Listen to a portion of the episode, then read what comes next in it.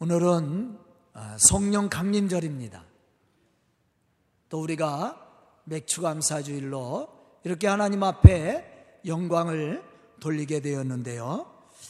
이 맥추감사절은 하나님께서 선민 이스라엘 백성들이 매년 지켜야 할 3대 절기 중 하나입니다.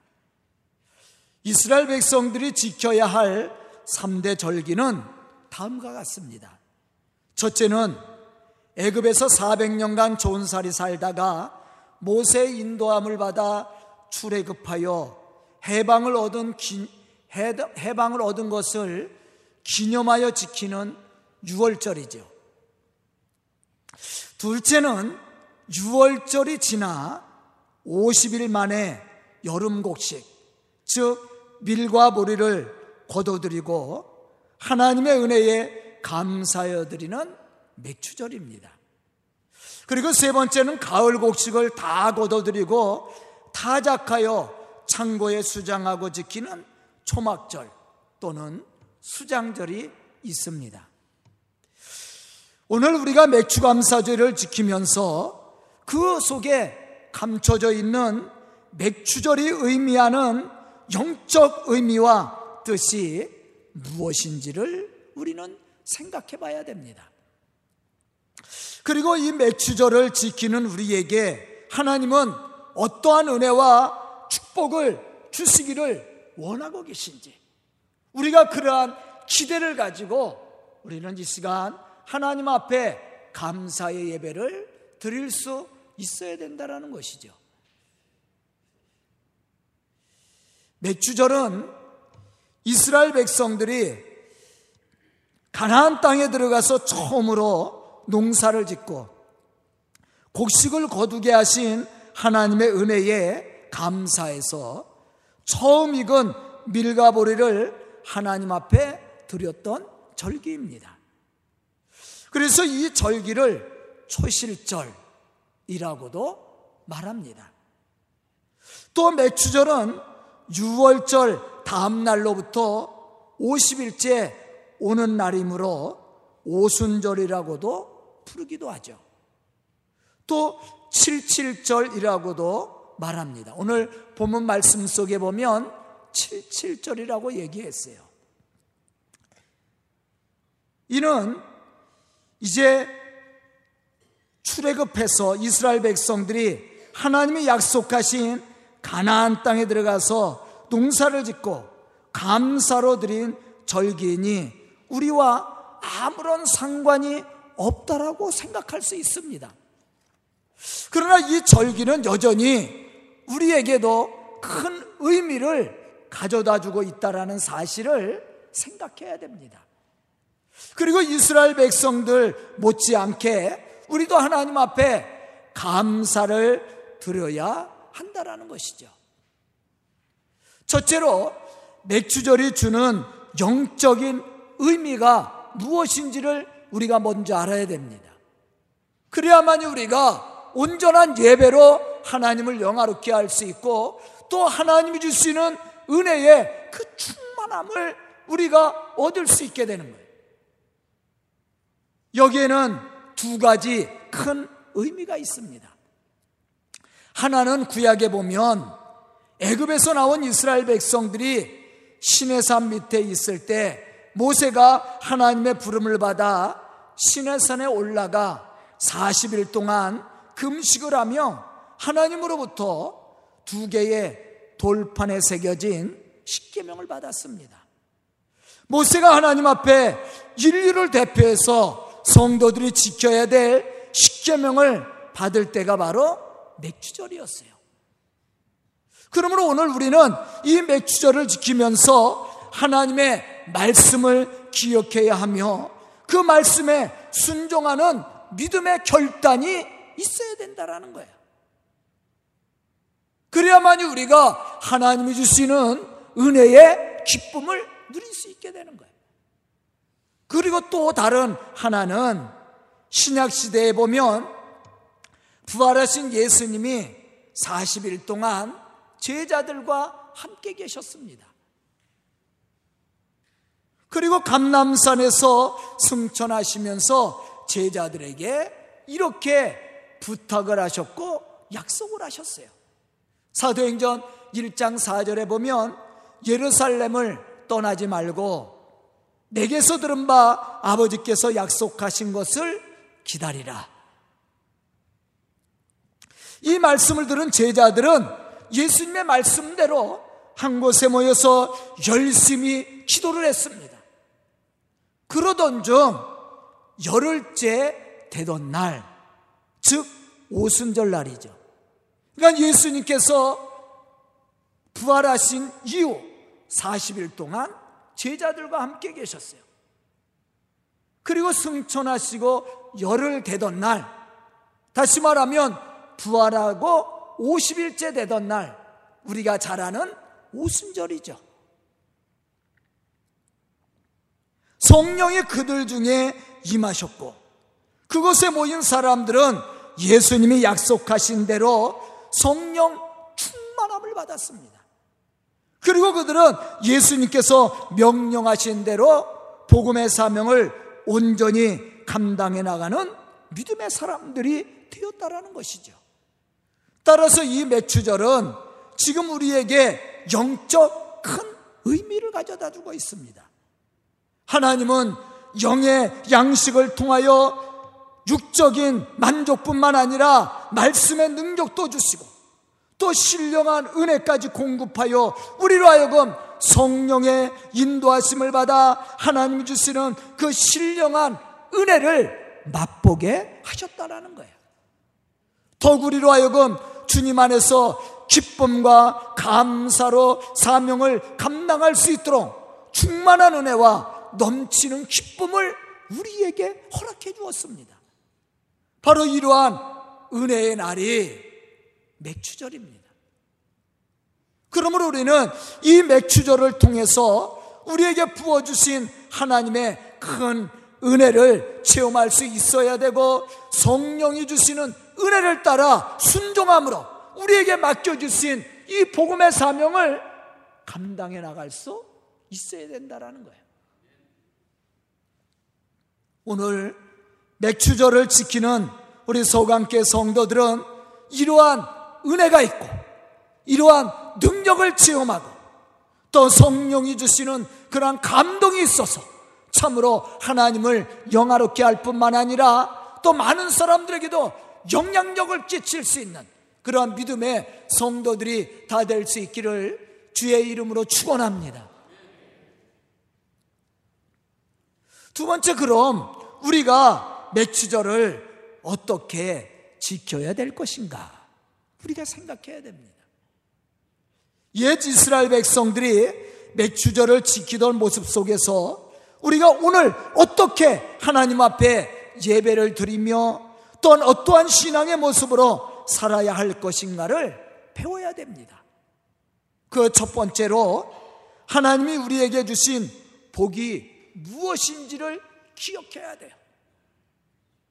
하나님이 우리에게 베풀어 주신 은혜가 무엇인지를 기억할 뿐만 아니라 체험되어져야 됩니다. 그래야만이 우리가 온전한 감사와 영광으로 하나님을 영화롭게 할 수 있는 거예요. 본문 12절에 보면 이렇게 말씀하고 있습니다. 너는 애굽에서 종되었던 것을 기억하고 이 규례를 지켜 행할지니라. 우리가 맥주절을 지키기 위해서는 먼저 우리가 종되었던 것을 기억하라. 그렇게 하나님은 말씀을 했어요. 물론 우리는 애굽에서 종살이 살지 않았습니다. 그럼 우리가 기억해야 될 것이 뭐예요? 우리가 죄의 종으로 살았던 때를 기억해야 되는 거예요. 이스라엘 백성들은 하나님의 허락하신 땅에서 처음 익은 곡식을 거두면서 지난 날에 하나님께서 구원의 은혜를 베풀어 주신 그 은혜를 기억했습니다. 그리고 그들은 그 속에서 역사하신 하나님의 크신 축복을 생각했던 거예요. 애굽에서 구원해 주신 하나님, 그 하나님을 기억한 겁니다. 그때 그들은 감격할 수밖에 없었고 또 감사로 하나님 앞에 예배를 드렸다라는 거예요. 즉 우리가 감사절을 온전히 지키기 위해서는 우리를 구속하여 주신 하나님의 은혜에 대한 감사와 기쁨이 넘쳐야 된다라는 거예요. 그렇지 않고는 우리가 하나님 앞에 온전한 예배를 드릴 수가 없는 거예요. 신명기 8장 12절로부터 14절에 보면 이렇게 말씀하고 계십니다. 내가 먹어서 배부르고 아름다운 집을 짓고 거주하게 되며 또 내 소와 양이 번성하며 내 은금이 증식되며 내 소유가 다 풍부하게 될 때에 내 마음이 교만하여 내 하나님 여호와를 잊어버릴까 염려하노라. 우리가 가장 두려워해야 할 것은 내 소유로 인해서 풍부하게 될 때. 바울은 섰다고 생각했을 때 넘어질까 조심하라. 그렇게 말했어요. 우리가 신앙적으로 믿음이 있다고 생각할 때 우리가 하나님의 은혜 속에서 그 풍요와 기쁨을 누릴 때, 그러할 때일수록 더 깨어 있어야 되고, 더 기도해야 되고, 더 말씀으로 무장해야 되고, 우리를 구속하신 하나님의 은혜 앞에 감사할 줄 알아야 돼요. 왜냐하면, 그때가 넘어질 때입니다. 그때가 바로 우리의 마음이 교만해질 때야. 그러므로 너희가 삶 속에 풍요를 누리고 삶의 기쁨이 있고 평화가 찾아왔을 때 너희는 깨어 있으라는 거예요. 그리고 하나님이 우리를 구원하여 주신 그 놀라운 은혜, 그걸 기억하라는 거예요. 신명기 8장 17절로부터 18절에 보면 이렇게 말씀합니다. 그러나 내가 마음에 이르기를 내 능력과 내 손의 힘으로 내가 이 재물을 얻었다 말할 것이라. 내 하나님 여호와를 기억하라. 그가 내게 재물 얻을 능력을 주셨습니다. 우리는 우리의 힘으로 우리의 모든 삶을 마련했다고 생각할 수 있습니다. 그러나 그것은 절대적으로 하나님의 은혜임을 우리는 기억해. 우리는 또한 우리의 공로로 구원을 받은 것처럼 교만해질 수 있습니다. 그러나 그것 역시도 하나님이 우리에게 값없이 주신 은혜예요. 로마서 3장 24절에 보면 바울은 이렇게 고백하고 있습니다. 그리스도 예수 안에 있는 속량으로 말미암아 하나님의 은혜로 값없이 의롭다 하심을 얻은 자 되었느니라. 우리가 의롭다함을 얻고 구원의 은혜를 받은 것은 하나님이 거저 주시는 은혜로 된 거예요. 우리의 공로나 우리의 힘이나 우리의 능력에 의해서 된 것이 아닙니다. 우리가 이러한 사실을 기억하고 이러한 은혜를 기억하고 하나님 앞에 더 많은 감사와 영광을 돌릴 수 있어야 된다는 거예요. 왜 하나님은 이스라엘 백성들에게 이러한 말씀을 주셨습니까?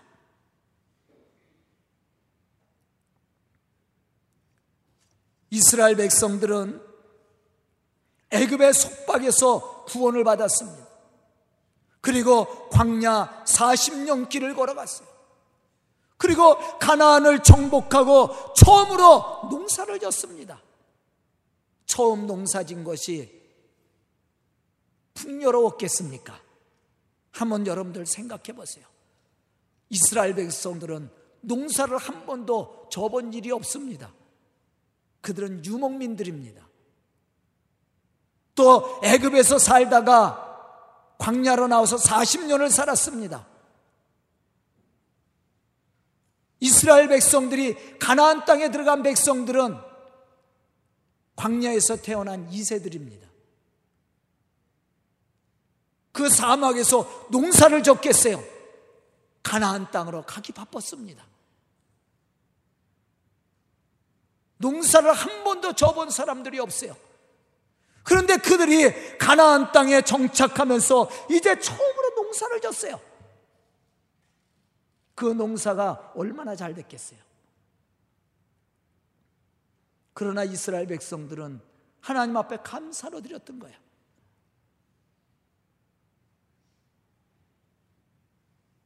그런데 하나님이 이스라엘 백성들에게 이야기하는 겁니다. 내 삶이 내가 풍족하여질 때에 너는 두려워하라. 그리고 하나님을 기억하라는 거예요. 왜냐면 이제 안정적인 삶을 살고 이제 가나안 땅에서 살면서 삶의 풍요를 누리고 이제 농사 기술도 생겨서 추수 때 많은 곡식을 거둬들고 삶의 풍요가 찾아오게 될 겁니다. 그러면 그들이 하나님을 잊어버릴 수 있다라는 거예요. 애굽의 사건, 광야의 사건, 가나안 정복 사건 이것을 잃어버리게 될 겁니다. 그러면 그들의 삶이 어떻게 되겠어요? 그래서 하나님이 이스라엘 백성들에게 말하는 겁니다. 하나님을 기억하라. 그리고 너희 삶이 풍요로워졌을 때 너희가 넘어질까 조심하라는 거예요. 우리도 마찬가지예요. 우리가 예수 그리스도를 영접하고 구원의 은혜를 받고 하나님이 주시는 은혜로 삶의 풍요가 찾아왔을 때 우리는 더욱더 깨어서 기도해야 됩니다. 또 하나님이 주신 은혜를 기억하면서 더 많은 감사로 하나님께 영광을 돌릴 수 있어야 돼. 그 사람이 하나님이 주신 은혜를 누리는 사람이야. 이 맥주절을 통해서 우리에게 주시는 말씀입니다. 두 번째, 모든 것에 첫 열매를 하나님 앞에 드림으로 이 절기를 지키라고 그랬어요. 왜냐하면 지금 우리가 누리고 있는 모든 것은 하나님이 우리에게 허락해 주신 은혜요 축복이기 때문에 그렇습니다. 이스라엘 백성들은 가나안 땅에 들어가 처음 익은 곡식으로 추수하며 그 곡식단을 하나님 앞에 드렸습니다. 이러한 사실을 출애굽기 23장 16절에서 우리는 찾아볼 수가 있습니다. 맥주절을 지키라. 이는 내가 수고하여 밭에 뿌린 것에 첫 열매를 거둠이니라. 아멘. 그러므로 우리도 이 맥주절을 지키면서 하나님이 허락해 주신 은혜를 생각하고 감사함으로 예배를 드릴 수 있어야 돼요. 그럼 지금 우리가 하나님 앞에 드려야 될 첫 열매가 무엇인가 하는 것입니다. 먼저 우리 마음의 첫 자리를 하나님 앞에 드릴 수 있어야 됩니다. 그리고 시간에 처음 시간을 하나님 앞에 드릴 수 있어야 됩니다. 물질의 처음 것도 하나님 앞에 드려야 된다는 거예요. 가장 중요한 것이 뭐예요? 마음의 마음. 아무리 많은 물질을 드려도 거기에 감사의 마음이 없고 하나님이 주신 은혜가 없다면 그것은 위선적인 거예요. 하나님이 받으시는 재물이 아니에요. 우리가 하나님 앞에 드려야 될 것은 우리의 마음입니다. 우리를 구속하여 주시고, 우리를 인도하여 주시고, 우리를 축복하신 하나님.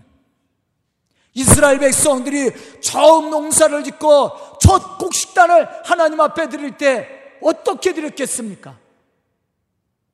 정말 하나님의 은혜에 대한 감사로 드렸을 거예요. 바로 그 예배, 그 예물, 그것을 하나님이 받으시는 거예요.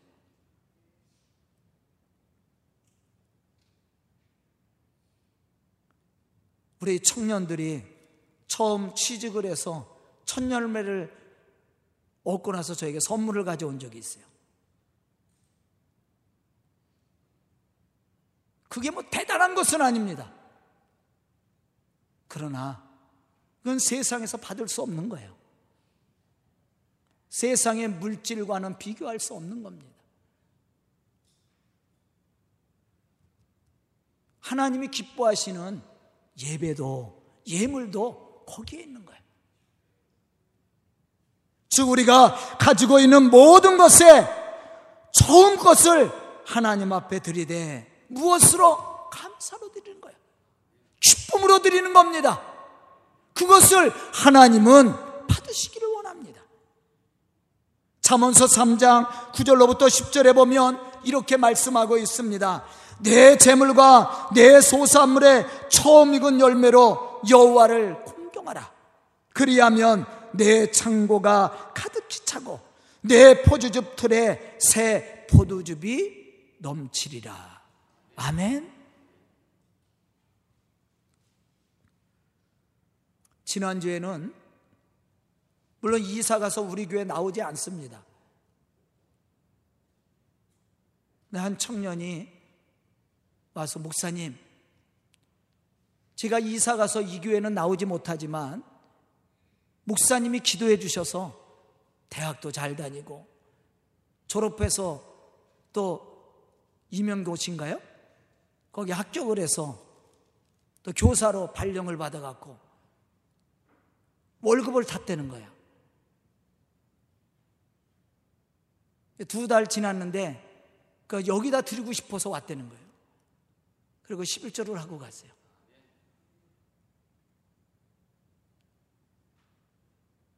얼마나 감사한 일이에요. 하나님도 얼마나 기뻐하시겠어요. 네, 그랬어요. 야, 이제 그 다니는 교회 적응해서 거기서 아직 거기 정이 안 든대. 아직도 여기가 기억나고 거기가 정이 안 돼. 그래도 일단 그 교회에 등록을 했으니까 거기서 열심히 해야 된다. 예, 그렇게 하겠습니다. 다시 이쪽으로 이사 오면 다시 우리 교회 나오겠다고. 왜냐하면 교사기 때문에 부모님도 다 교사예요. 부부가 다. 아버지, 어머니도 다 교사예요.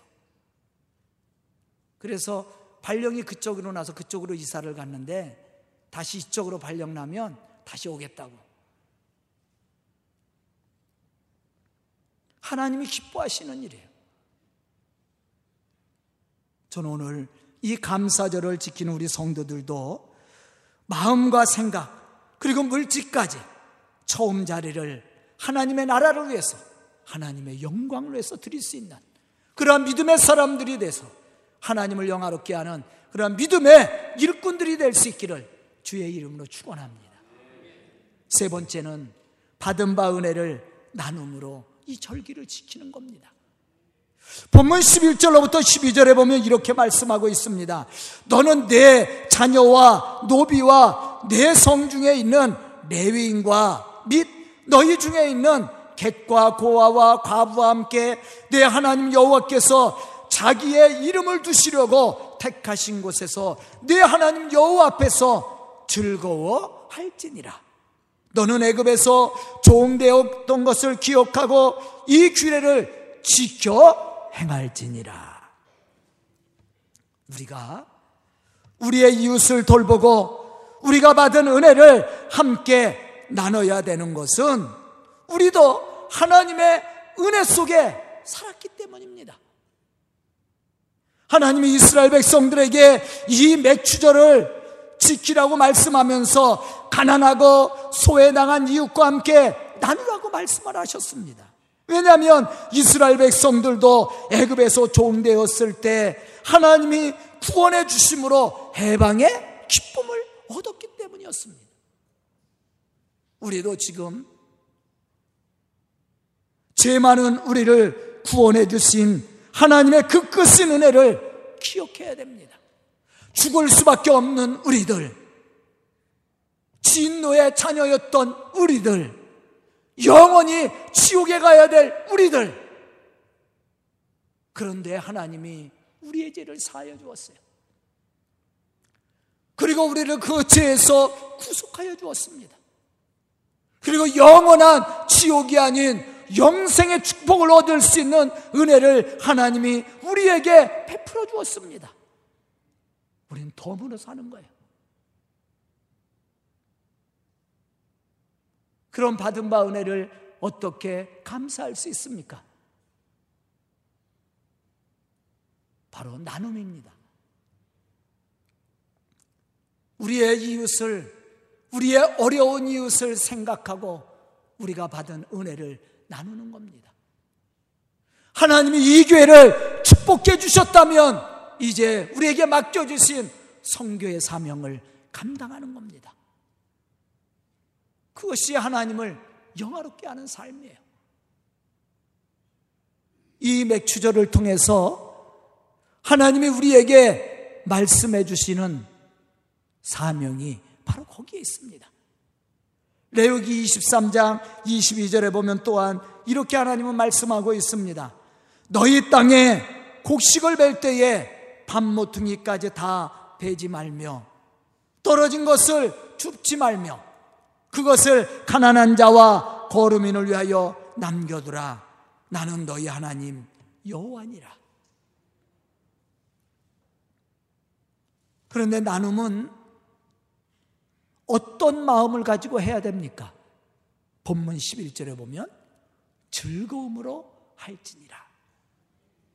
즉 하나님이 우리에게 허락해 주신 그 은혜와 축복이 우리 속에 있다면 우리는 이웃을 위해서 복음을 위해서 기쁨으로 그 일을 감당할 수 있는 거예요. 그러나 우리 속에 그 은혜가 없으면 그 사명 감당하지 못합니다. 저는 오늘 말씀을 듣는 우리 성도들이 이러한 하나님의 구속의 은혜가 있어서 기쁨으로 즐거움으로 감사함으로 하나님이 거룩한 역사를 이루어 나갈 수 있기를 주의 이름으로 축원합니다. 큰 세 번째 맥주절은 뭐로 지키는 거야? 감사로 지키는 겁니다.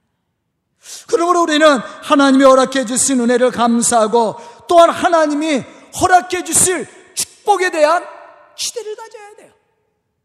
신명기 16장 15절에 보면 이렇게 말씀합니다. 내 하나님 여호와께서 택하신 곳에서 너는 이래 동안 내 하나님 여호와 앞에서 절기를 지키고 내 하나님 여호와께서 내 모든 소출과 내 손으로 행한 모든 일에 복 주실 것이니 너는 온전히 즐거워할지니라. 우리는 감사절기를 지키면서 하나님이 주실 축복에 대한 감사가 없거나 앞으로 주실 축복에 기대가 없다면 우리는 온전한 예배를 드릴 수 없습니다. 온전한 감사를 드릴 수 없다라는 거예요. 우리가 하나님 앞에 온전한 예배, 온전한 감사로 하나님을 영화롭게 할 수 있는 것은 하나님이 주신 은혜가 있어야 되고 또 하나님이 우리에게 주실 축복에 대한 기대가 있어야 돼요. 아멘.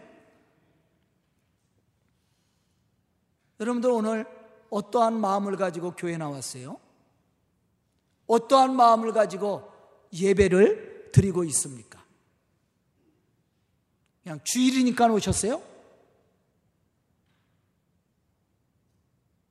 그렇게 해서는 우리 은혜 받지 못해요.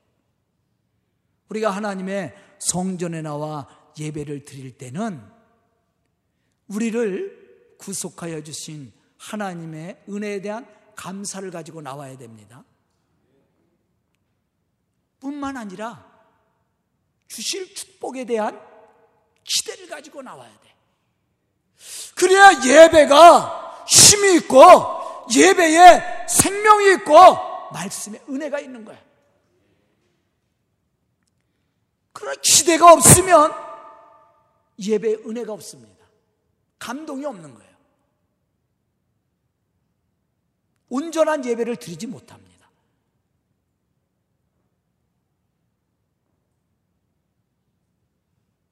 우리가 온전한 예배를 드리기 위해서는 하나님이 주신 은혜가 있어야 되고 하나님이 우리에게 또 베풀어 주실 축복에 대한 기대가 있어야 돼.